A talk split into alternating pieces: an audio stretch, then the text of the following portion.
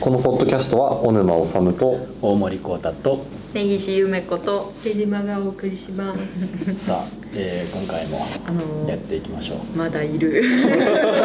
まだいるあの逆にいなくなったらアナウンスするんで、今日は欠席がいな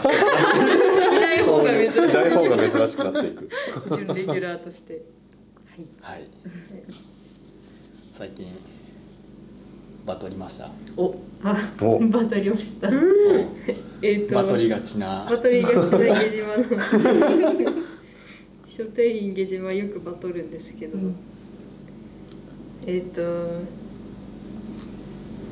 小学館のとか言っていいんですかこれ、はいう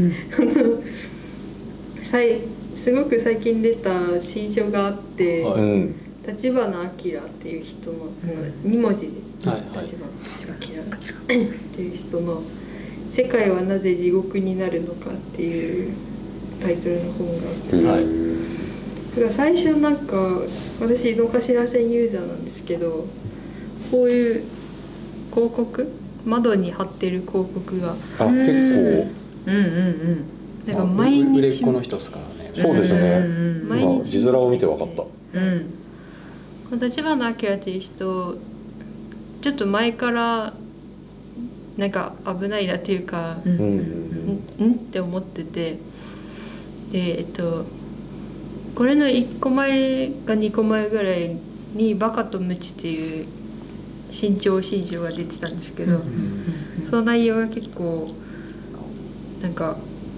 黒人と白人に知能の差があるのは事実だみたいなことを書いてたり、の本当ガチのレイシズムをなんかそれっぽく科学的な事実であるかのようにうまく書いてるっていうか、本当に信じてそうやって書いてるのかもしれないんですけど、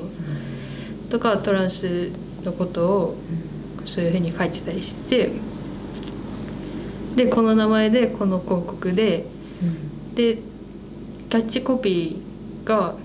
社会正義はめんどくさい、キャンセルカルチャーという大衆の狂気をどう生き延びるか、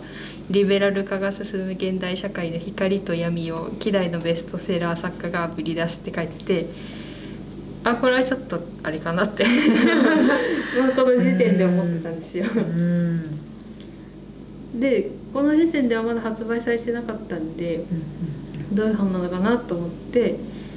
でそしたら本屋の方に、えっと、小学館から新刊案内みたいな紙が届くんですけど、うん、それの文言が、うん、これだったんですけど、誰もが自由に生きられる社会はこんなにも不自由だって書いててで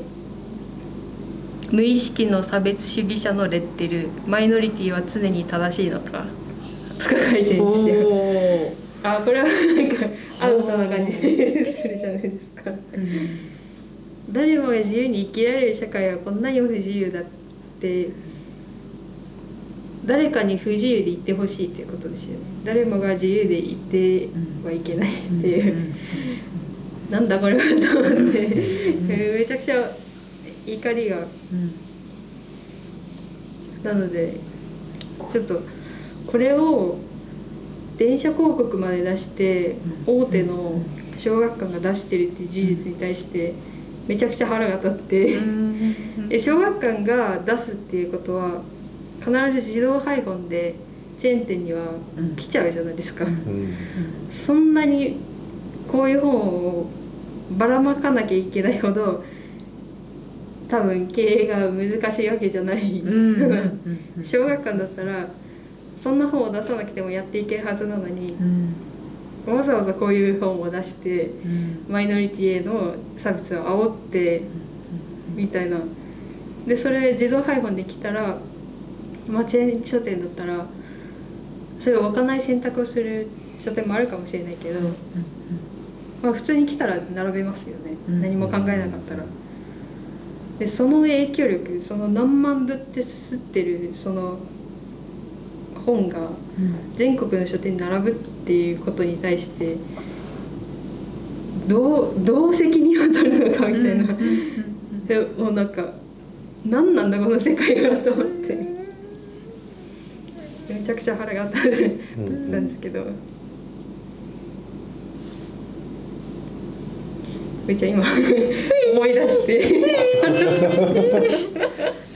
踊りましょうかなんか怒りのダンスをうーんげんなり、うん、いやこれ写真保存し と, しとこうと思って写真撮ったんですけど、見返して腹立つぐらいイライラしてきますね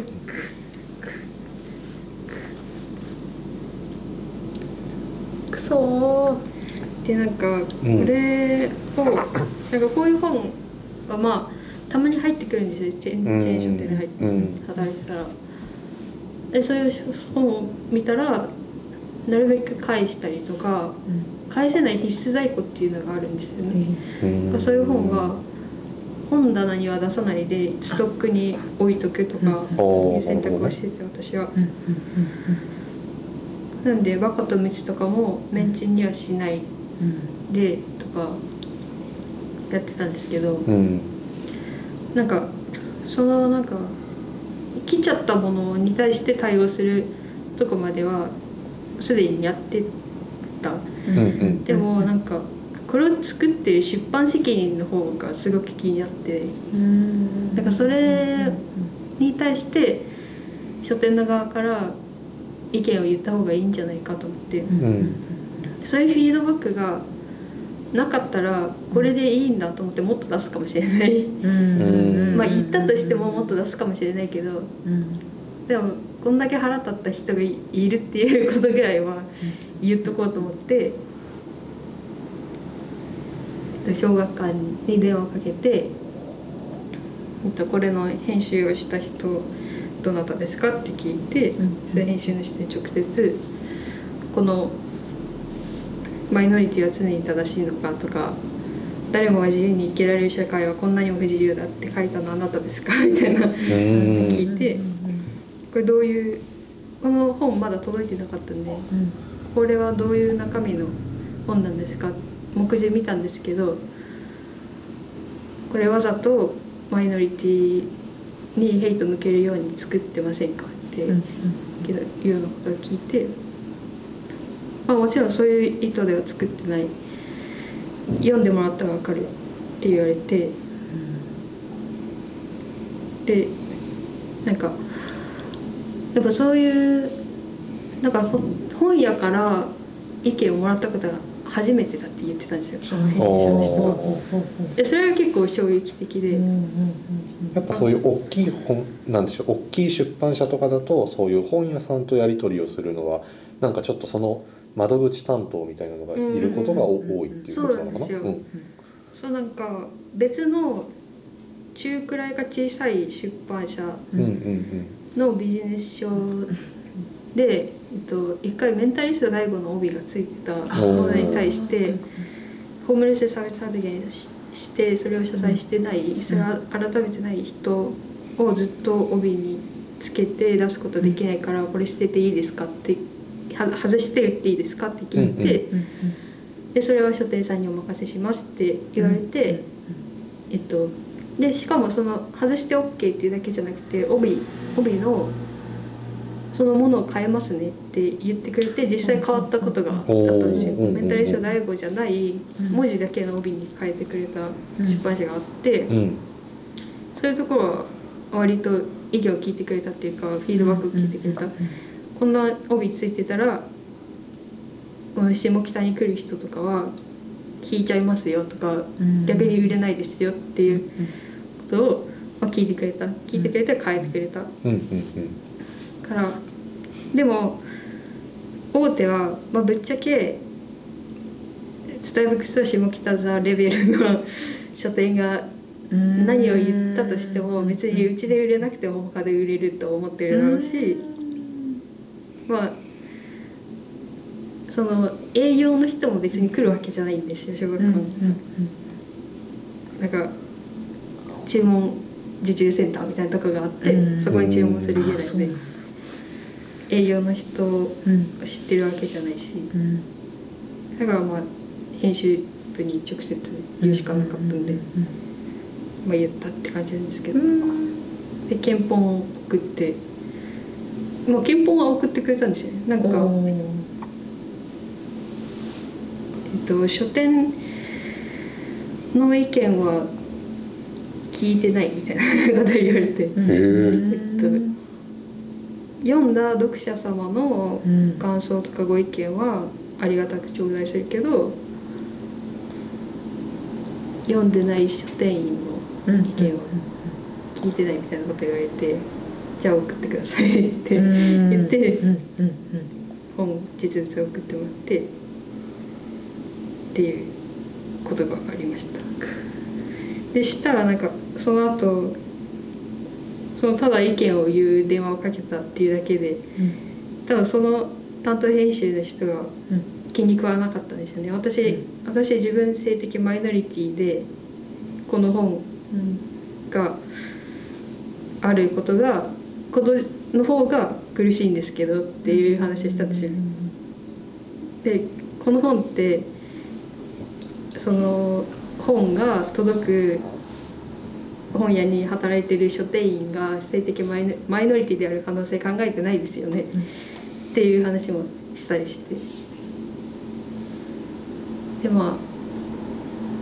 まあそういう話をしてたんですけど、うん、でなんかそれでその担当の人が気に食わなかったのか、私アルバイトですけど、うんうん、を雇ってる会社の方に多分連絡して、えー、そこから店長に多分お怒りが来て、店長から怒られてみたいな、えー、まあその後店長とも喧嘩したんですけど、えー、今それ好き、えー、でめちゃくちゃことって、えー、なんかそのやり方が嫌だな。でも絶対なんか潰そうっていう意識がありますよね、うん、確かに嫌ですね、そのルートルート嫌ですよ ね, ねこう上からやろうとしてくる感じとか、本当に気に食わないんだなって。このコピーをかけるってことは、うんうんうん、そのマイノリマジョリティにとって、うん、なんか気に食わないことが本当に嫌だからこういうこと書くわけじゃないですか、うんうんうん、マイノリティは常に正しいのかとか、うん、いや本当に潰しに来てんなみたいななんか本当地獄だな、まあ、確かになんか筋が通り過ぎてる感じがするっていうかその行動で示されてしまったっていうその嫌さっていうかね、そのやり口を示す具合が悪くなる具合が悪くなる具合が悪くなる決めてるんですかね。で実際その本届いて中見たんですけど、やっぱりそのなんか一見中立に書いてるんですけど書いてるんですよ、なんかなんていうか、でもその引用している本がなんかトランスジェンダー問題を唯一引用してたけど、そのトランスジェンダー問題が言わんとしていることを何にも理解してないで書いてるし、トランスジェンダーをヘイトしている側が書いている本をたくさん引用しているのも、もう参考文献とか見たら分かるんですよ、うんうんうん、あともう、もうなんかこいつがこの著者が、うん、トランスジェンダーとはどういう人なのか定義しようとか言ってるんですよ。あお、まあ、その時点でアウトじゃないですか。それは確かになんかちょっとね、お前がなんで定義できるんだっていうお前お前お前の定義なんてどうでもよくて実存の方が大事なんだっていう話なんですけど、なんかめちゃくちゃムカついてネガキャンをしますこのでなんかこういう本が出た時の戦い方ずっと考えてはいたんですよ、この広告を見た時から、うん、多分なんかツイッターとかで炎上させたりとか、うん、署名集めてこの本やめてくださいって言ってももうこん思い思うつぼっつうか、うんうんまあ、そういうものになんかこうねキャンセルカルチャー唱えるようなことでやっちゃってるから、うん、ほらねみたいな、うん、そ, それも含めてなんかこうプロモーションしてくる感じはするしますよね。本当それも腹立つんですけど、うまあだから私一人の意見として言ったみたいな感じなんですけど、だからなんかこういう本が出ちゃった時に、うん、なんか戦い方が分かんないなって思って、うんうん、いちねんてんでアルバイトで一人で戦うのはマジで限界があるなと思って、うん、本当書店員の意見聞いてもらえないんだなって実感したんで、うん、やっぱ読者の声は聞かれるかもしれないけど、うんうん、だからなんかもしすごい余力がある人とかいたら小学館にご意見を最後してほしいって思った一旦読むか読む一旦読むのつらいなんかね、その、うんうん、なんか書店員の意見は聞いてないですみたいなこととか言ってるけど、うんうん、でも絶対いい意見とか聞いてるからね、その人あ、まあ、確かに、うん、なんかそこはすごい恣意的なものを感じるからな本当に。なんかそれでなんか中立公正な議論みたいな顔をする人っていますよね。いますよね。私は今ちょっとあれ名前を出してなんかポワポワポワとポワポワポワと、まあ、ヘイト本というかマスメディア問題みたいなのはありますよね。でもまあもうマスメディアの時代が終わるであろうことをこう展望しつつ、うん違う各々のメディアをどう持ってるかみたいなところしかないような気はする。同じ書店というフィールドにどれだけ違うものを置けるかみたいな、うんうん、こういう本こういう本がこういう本を置いてるんだ。そのうーん、まあ、どんなにいい本作る人であっても多分間違える時ってあると思うんですよね。だから別にそれは僕いいと思っているんですよね。で書店にヘイト本が、うん、別にあってもいいと僕思ってるんですよね。全部、うん、それは無理ですからね。ジャッジするのはあのその書店員になので全部は読めないからな。だから別にそこに ひゃくパーセント を求める。えー、で自分に対してそれを課してしまうのっていうのはもう多分もう自利品というか疲れてしまうので、えー、まあその間違いを売るっていう可能性を含みながら、えー、こう相対として結局相対としてこうその、えー、間違っている本をの, の領域っていうのを小さくしていくっていうだからそれでも最終的にはひゃくにはならないと思いますけど、まあ、それをなるべく きゅうじゅうきゅうてんきゅうパーセント にしていく方向性ですね。まあ、でもそのためには違う方向でやっぱり出版社は売れるで書店も売れるっていうのが前提にあるんで、まあ、それどれだけ違う方向で場所を占められるかみたいな方向ですね。まあだからでもマスメディアは終わると思いますけどね。だから僕はだって目に入ってないですから。うんうん確かに。うんうんうん。なんか考え方として、その店長に怒られた時も店長はそのまあ意見っていうか上から来たから。うんうんうんなんだっけな、なんか私がそのジェンダーの棚とかを作ってて、うん、反差別のことをやってることが分かってて、うん、そう、そういう本を置いてるの OK だし、うん、そのヘイト本を置かないっていう選択も OK でしてる店長なんですよ、うん、っていうことを言ってて、うん、でもなんかその ひゃくパーセント にはならないみたいなことを言ってて、うん、全部を駆逐することはできないみたいなことをよく言ってて、うーんでもなんか私の目的別にそれじゃないんですよね、うん、完璧になることでもないしそのなんか駆逐するとか排除することが目的ではなくてむしろそのそういうファンがあることによって排除されるものの立場から考えてるからそのセーファーなるべくセーファースペースにしたいっていうことしか考えてない、うん、そう、うん、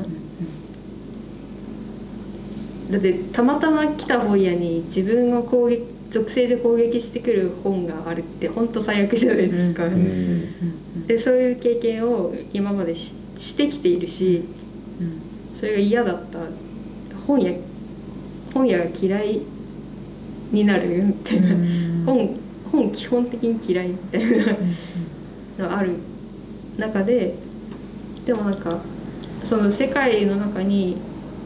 完全に安全な場所とか完全に差別のない抑圧のない場所もないし、うん、誰も間違えない人間なんていないけど、 そ, その完璧になれないことが何かを努力をしない理由にはならない、その完璧になれないからやってもしょうがないは間違いだと思ってて、そのそんなことは分かってるけど、うん、でもより安全な場所によりマシな場所にする努力はしなければいけない、うん、それは私の義務だと思ってて、だからなんかよりマシな場所にする努力をしている人の方を置こうと思うし、うん、それに逆行するようなバックラッシュ、この本は多分バックラッシュの本ですよね、うん、揺り戻しだと思うんですよ、そういうリベラル化が嫌いなんですよね、この人は。だから、うん、マイノリティが声を上げることが嫌で嫌でしょうがなくて、でなんかマイノリティの声が聞かれることによって自分たちの権利がまるで侵害されているかのように感じているから、こういうことをこういう攻撃をしてくる、うん、だからそういう人の本は置かな、置かなくていい、うんうんうん、そんなことしてる場合じゃないそんなことして暇があったらもっとマイノリティの方を置かなきゃいけないと思ってるから、本当なんか、うん、そんな本作ってる場合じゃねえだろみたいな思ってるんですけど、なんか何を思って作ってるのかが、売れるからなんですかね、だとしたら悲しい結論なんですけど、なん本気でそれを思って作ってるのか、これやれば売れるからつって作ってるのか、なんかやっぱその今回話題になってる本に関してはなんか売れるからっていうのももちろんあるんだろうけど、なんかそれ以上になんか本当にそう思ってそうだなっていう感じがそうするというか、まあだからなんかそれだけこうなんかこうあうるさがられてるんだなみたいな、なんかあなんか目には入ってたなみたいな気がするっていうか、うん、あ確かになんか一つの考え方としては、うん、それはあって、うん、バックラッシュが来るほどうちらは頑張ってきたっていうのもある、しかされてるからっていうのもある、うん、なんかこうすごく安定した場所からこう足場がグラグラの人のことの存在を定義しようみたいな、なんかすごく高みの見物的な議論だなって、うん、で, でもちょっとした揺れは届いてんだなって思いますね。なんかなんかこうなんか今までの感覚で発言していたら怒られるみたいな危機感が多分キャンセルカルチャーみたいな言葉に表れてるのかなと思って、うん、確かに確かになんかねその、うん、なんか人の考えを無理やり強制することって無理じゃないですか。人それぞれ考え方があることはそれはそう、なんかその人の思想にまでこうどかどか踏み入って全員を同じ方向に向かせるっていうのはそれは違うなと思っていて、でもでもただ考えてみてほしかった。なんかグラグラの足場からこう声を上げてる人のことを考えてほしいなって思いますね。立花明よ聞いているか聞いているかでって思いましたね、うん、まあ、結局こうどれだけこう自分にとって楽で、うん、に稼げるかっていうのは、うん、多分人間という存在である以上多分それは避けられないこう、うん、優先順位が多分あって、うん、で、まあ、だからそういう本が出る。で書店員も別にこうそれを置く置かないに関わらず、うん、他に一緒ですからね、うん、だから多分普通に置く、えー、流れ作業として置くでしょうし、うん、だからで、で今そういうこう揺り戻しの本が出ているのを過渡期として捉えて、でそういう本が結局あ売れないんだっていう状況になればいい、うんうんうんうんうんうんうんうんでもそういうのはありえますよね。だから今例えば昭和のすごいこう お, じおじさん的なエッセイなんか多分売れないじゃないですかだから肩身が狭くなっていってるみたいな、うん、そういうのはあると思うんですよね。だから今のマジョリティだと思ってる人を、うんえー、そうではないこうみんなマイノリティだよってあなたもマイノリティですからっていう、えーまあ、その恐れですよね。そういう多分こう不安みたいなのを、まあ、時代の主流からこぼれそうなというかそこからこう落ちてしまいそうなこう危機感みたいなのが多分まあそういうえものを生み出しで、でまあそれを感じている人たちはいるからまあ売れるけれども結局それがなくなればこう売れない時代が来る。だからそのえ例えば新書だったらそれがまあ新書でも出ない時代が来る。えーまあ、たまには出るでしょうけれどもそのマスメディアのこうマジョリティで語られていた時代が終わることを見据えた上でなんかやっぱりそのお金以上になんかこの人豊かだなみたいなのを思わせるようなものであったりこうこう生き方を、まあ、する、するという、まあ、同じフィールドで戦わないみたいなそれぐらいのこう視点というか姿勢っていうのがあればいいなと思いますけどね。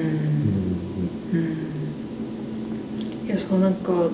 多分この本批判することに時間を使ってるのマジもったいねえなと思って本当に嫌だったんですよ、うん、だからすっごい電車の中とかで考えてたんですよこの広告を見るたびに、うん、どうどう戦ったらいいんだと思って、うん、だマスメディアの土壌に乗るのかみたいなねなんかでもかといってその私はセーファースペースを作ることに集中した方がいい、うん、でそういうセーファースペースの考え方を知って実践する人を増やした方がいいって片方では思っててだからその書店員さんで反差別の人いたら紹介してくださいみたいなストーリーで言ったりとかなんかもうちょっと全国の書店員さんとつながって同じような取り組みをできたらいいなって思ってそうですね、まあ、そういうアクティビストは必要ですね、うんうんうん、横のつながり欲しいですね、はい、本当にそう思ってのでこれを聞いている最高な書店員さんがいたら電話までお願いします ディーエム くださいくださいでも一方でそのメインストリームでずっとそういうものが流れ続けることに対して何にも石を投げないのは腹立つなって思ってて、うん、だからまあ一人でもいいから電話かけてやろうと思って電話かけました、うんうん、まあ来られたけど来られたけどその編集者になんか残ればいいですけどね引っかかりのようなものがなんかそうですかね分かんないですけどでもなんかその書店員がマイ私マイノリティの書店員だけど、うん、想定してないですよねって言った時に確かに想定してなかったみたいなことをポロって言ってたんですよそう想定してないでしょうね、うん、そんなマイノリティを常に正しくないみたいなことを書けるってことは、うん、いやそうなんですよ、うん、私がそういう本棚を作ってるのは、うん、想定しろよっていうのをずっと言ってて、うん、ここにいるぞみたいな、うんうん、だからお客さんでその棚の前で俺 エルジービーティー って大嫌いなんだよねって言ったその客に対して私もレズビアンですけどあなたのこと大嫌いですって言ったしいやここにいるけどいるの分かってて言えよって思ってる大嫌いってそのヘイトを言うんだったらそのコンセクエンスを引き受ける覚悟とか責任を持って言えよみたいな、うんうんうん、その誰を傷つけてるのか目の前にしてそれでも言えんのかお前はって思ってるで傷つけても芸術系ることはもちろんある、うん、人を間違えるからあるんだけど、誰を傷つけてんのかも見ないままで言うのやめろって思ってて、うんうんうん、だからここにいるの見ろよお前はってすぐ思ってます、うんうん、すごいしめやかな拍手思い出しムカつきして思い出しムカつきでも今日ここで話せてよかったよかったまあでも徐々にその売れるかもしれないけれどもリスクが高まっているとは思うんですよね。それもしかすると問題になる問題になるというか、うん、それによって莫大な損失を被る可能性にはなってきているっていう意味では、やっぱり歯止めこう想定していなかったっていうのが通用しない時代だと思うんで、だからそう別にそうだから、えー、なんだろう、まあ、想定外ですっていうのがいやいや想定できたでしょっていう時代にはなっている。だからそのリスクっていうのを考慮したら、そういう先修者であっても出さないっていう選択をする時代にはなっていると。いやその想定内にさせるっていうことですよね。そういるぞと、うん、おるよーと、うんなんか成功事例を作るみたいなことですね。そうですね。なんかやっぱ知り合いでそのまああの見看本というかまあそのやっぱこうあのまあ見看みたいなことをそのまあ本本屋とちょっとずれるんですけど、やっぱそのそういうことをちょっとこう軽口みたいな感じでこう言っちゃう人みたいなのがこう周りでいたっていう時に。そういうのあの良くないと思いますよっていうことをこう言うと、まあ、少なくとも そ, のそれまで言ってた人は自分の前では言わなくなるんだっていうことをその僕の知り合いがゆ, ゆうすけさんっていうなんですけどが言ってて、でやっぱそれって結局その、まあ、目に入ってないっていうのがまず一つあるのと、あとなんかそれがそのコミュニケーションとして成立するってその人が思っちゃってるからそういうことを言っちゃう。なんかそのなんだろう嫌な気持ち、その喧嘩みたいなヘイトな気持ちみたいなものがなんとなくこう共有されてると思っちゃってるから、うん、なんかそういうふうにこうそう出して OK みたいに、うん、出して OK 言って OK みたいになっちゃうっていうのがあるから、うん、なんかそれをこうなんていうのかな、まあ、どういった形でもこうちょっと違うと思いますよっていうか、うん、あの違うと思う人もいますよとか傷つく人傷ついてる人ここにいますよっていうことをやっぱ言うと、それだけでその人のなんでしょう頭の思考回路みたいなものがちょっと書き換わるっていうことは絶対あると思うので、なんかそういう地道な繰り返しが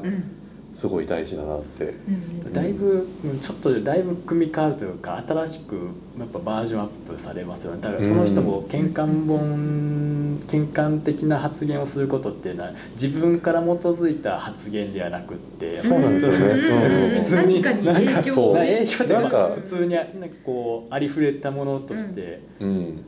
発言している、うんうんうん、自分を通過せずにスッて出てきた、うん、いるもの、さっき聞いたとかなんかそういうレベルで、えー、昨日の飲み会でこういう話題があってみたいな、なんか、うんうんえー、隣の席の人たちがこういうの話してさみたいな、うんうんえー、そういうところからこう振って入ってくるところ、うん、なのでやっぱりこう自分 に, に対して一回インプットして出すっていうそういう作業をしていないで、やっぱりそこで一回違うっていう、こうまあえ内省を迫るような言葉ですよね。それは本当はどう思うっていうような、自分がそうだったらどうですかっていうえ機会っていうのは増やす増やしていけばって感じですよね。まさにそうやってえっと何かを言って気づいて変わっていく過程を店長がしてて店長店長本当になんかダメで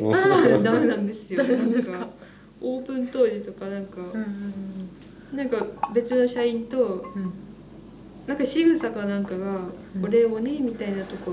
あるんだよねみたいな冗談で言ったりとか、普通に事務所とかでなんか男性のアルバイトの人が、えっと気圧で体調が悪いんですって言った時に、うん、お前女みてえなこと言うなよみたいな、うん、おお何世紀だみたいな感じのそういう そ, その事務所の時は私近くにいたからその後店長に対して、うん、さっきのは違うと思いますって言って、うん、ではにゃって感じだったんですよ最初だけどなんかちょっと説明したら、うん、確かに良くなかったねって言って、うん、なんか、うん、反省っていうかしたで、うん、なぜかアホだけど素直みたいな店長なんですけど店長でなんかその後もいろいろ話したりとかその、うん、私の作っている エルジービーティーキュー の棚から本をおすすめしたら、うん、読んで、うん、なんかパートナーと一緒に読んでるみたいな妻と一緒に読んでみたいな、うん言っててあ今何冊目か読んでいる、うんまあ、家庭なんですけど、うんうんうん、あ多分私が店長の下で働いていなかったら多分店長はそのまま、うん、その女みたいなこと言うなよとか平気で言っちゃう人だったけど私ここにいる私がここの店で働いててっていうのは分かって想定するようになったからだからそういう本を読んだりとかしてちょっと気をつけるようになってるうーんでしかもその私がやってることを理解して邪魔しなくなったその私がなんでこういうことをやってるのかをなんとなく分かるようになってきてそのヘイトも起きたくないっていう気持ちまで分かるようになってるうんだからその変化は、まあ、私のおかげだけどでも学んでいることは分かる、うんうんうん、から、うん、なんか別に間違ってていい現時点で間違ってていいけど、うんうん、その余地はあってほしいって思って、うんうんうん、ですねジェスチャーでちょっとラジオで親指を立ててグーサインをしてました。まあ私はだいぶ間違ったこと言ってきたしやってきたしクソみたいなこと言ったこともある。本当に私もなんかねマイノリティは常に正しいのかですって戻ってきちゃった最悪の最悪の最悪って感じ。えなんか余裕がある人だと。が戦ってほしいなって思う、うんうんうん、これこの文言を読んで特にダメージを受けないけど嫌だなって思ってくれる人にやってほしい、うんうん、これこれ見るのしんどくてひひおじにしてるぐらいだから電車でこういう文言見たくないです普通に、うんうん、ストレスすぎる、うんうんうんはあそんなことで飯を食うなって思ってそんなことで食う飯はうまいか本当にうまいかってお腹鳴っちゃった完璧なタイミングなんか終わるか食え食えていない感じがちょっとこれなんてもうもうもうもう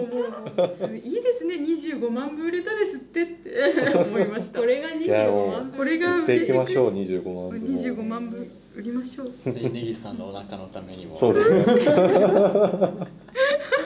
反差別で食っていきたい私は、うん、本当に食えたい食えたい反差別で食えたい応援してくださいたくさんの愛と関心をはいはいはい、はい、こんな感じでこんな感じで今回は、はい、私ばっかり喋ってしまったいやいやありがとうございました大事な回でした、はい、大事な回ですよ、はいじゃあ締めましょうか、はいはいえー、このポッドキャストは小沼治と大森光太と根岸夢子と江島がお送りしましたではまた来週また来週